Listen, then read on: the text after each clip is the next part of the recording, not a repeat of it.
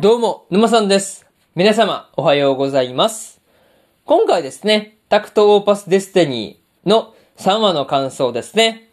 こちら、語っていきますんで、気軽に聞いていってください。というわけで、早速ですね、感想の方、入っていこうと思うわけですが、まずは、一つ目ですね。コゼットのことというところで、コゼットがですね、1話の時のように、タクトのことをですね、マエストロと呼んでいたわけなんですが、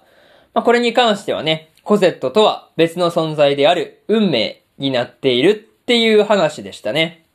まあ、これに関しては結構驚かされたところではありました。まあ、てっきりね、こう、運命としての使命が終われば、まあ、コゼットに普通に戻ったりするのかなっていうところをね、まあ、そういう風なことばかり思っていたんで、まあ、こればっかりはさすがにショックなところではありましたね。そう。なんていうかね、もうコゼットとは、こう、コゼットと運命は別の存在だっていうところで、なかなかこればっかりはこう、まあショックは避けられないですよね。そう。なかなかそういうところが、まあ、でかかったわけなんですが、まあ、とはいえですね、まあ、今回の運命のようにですね、途中の過程をすっ飛ばして、まあ、こう、無事カートとして覚醒したっていうところは、まあ、世界初だっていう風なことを、まあ、言われていたわけなんですが、まあ、それは予想通りなところではありましたね。まあ、逆に世界初じゃなかったらですね、アンナがこう、まあ、一話のところとかでですね、まあ、あれほど頭を悩ませたりすることはないわけですからね。まあ、それを思えば、まあ、世界初なんだろうなっていうことは、まあ、予想がつくところではありました。まあ、にしてもね、運命にはコゼットとしての記憶がないっていうところに関してはですね、まあ、ずっと一緒に過ごしてきたアンナやタクトにとってはですね、まあ、さすがに辛いだろうなっていう風なことを感じたりはしました。まあ、そういうところで、まず一つ目の感想であるコゼットのことというところ終わっておきます。でですね、次、二つ目の感想に入っていくんですが、シンフォニカに行けばというところで、アンナがニューヨークにあるシンフォニカ本部に行けば、運命をコゼットに戻せるんじゃないかっていう風に言っていたわけなんですが、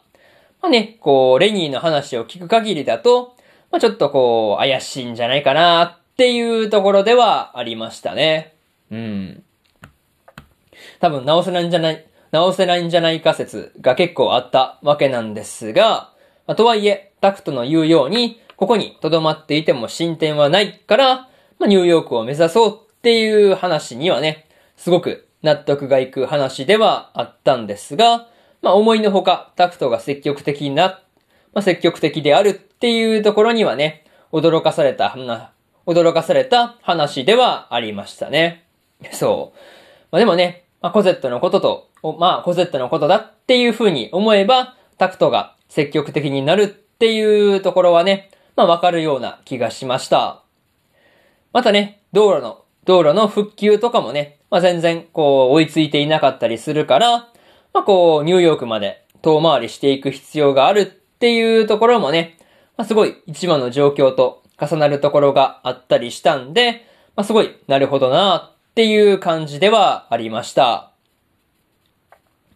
まあ、にしてもね、こう、レニーが運命の不安定さについてですね、まあ、こう、危険だっていうことを言っていたわけなんですが、まあ、その不安定さを解消するためにもですね、まあ、どういうことをしていくのかなっていうところが気になるところではありますね。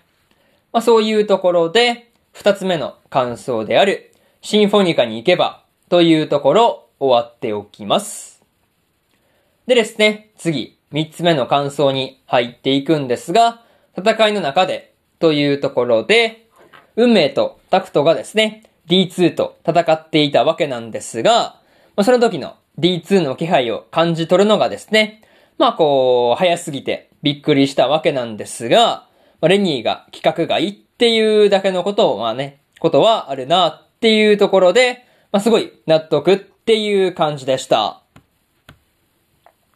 まあとはいえ、戦いの中でですね、タクトが水の中で溺れているような感覚に陥っていたわけなんですが、レニーの、レニーのですね、まあ、こう、生命力を食べられているんじゃないかっていう説明にはですね、まあ、こう、ゾッとするところではありましたね。そう。まさかって感じではあったんですが、まあ、タクトの消耗具合からしてまず間違いなさそうっていうところではありましたね。また、こう、運命と同じですね、無ジカートであるタイタンとはですね、まあ、戦闘技術の幅というかね、こう、まあ、銃の、まあ、なんていうかね、まあ、攻撃の命中率か。まあ、なんかそういうところからして、まあ、戦闘技術というかね、まあ、立ち回りからして、まあ、そういうところが、まあ、こう、全然違うっていうところがあったりしたんですが、まあ、いずれはね、運命にも同じような動きができるようになったりするのかなっていうところで、まあ、ちょっと気になったところではありました。まあ、にしてもね、こう、D2 に襲われていたアンナに対して、まあ、運命がですね、一般の方は避難し、まあ、避難してくださいっていう風に、こう、まあ、言っていたりしたわけなんですが、まあ、そのよそよそしい感じというかね、なんかそういうところもすごい、こう、ぐさっとくる感じがあったりしました。まあ、そういうところで、三つ目の感想である、戦いの中で、というところ、終わっておきます。でですね、最後にというパートに入っていくんですが、今回はですね、2話の続きとして、コセットが運命として覚醒したことが描かれていたわけなんですが、タクトがですね、生命力を食べられているんじゃないかっていうレニーの話がですね、まあ、こう、まあ、それが本当なのかっていうところで、まあ、すごい気になって仕方がないところではありました。またね、こう、D2 を倒すために、運命の攻撃でですね、タクトの家を吹き飛ばしたりしていたわけなんですが、この時にタクトが言った、もうここには何もないっていう言葉もですね、まあ、印象深いところではありました。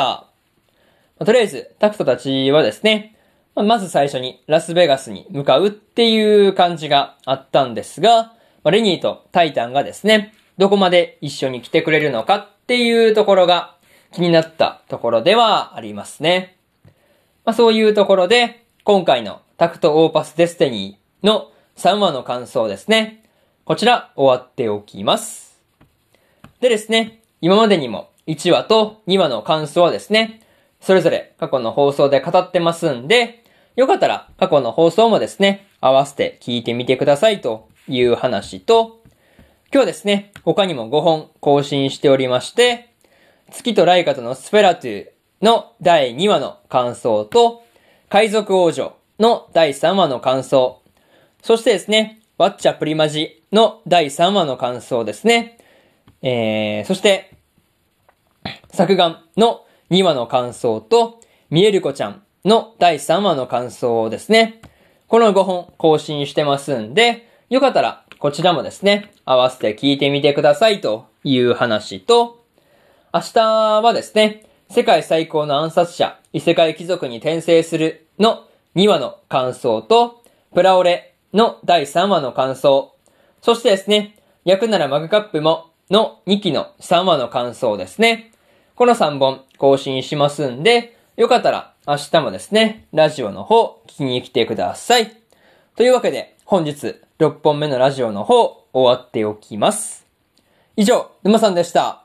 それでは次回の放送でお会いしましょう。それじゃあまたね。バイバイ。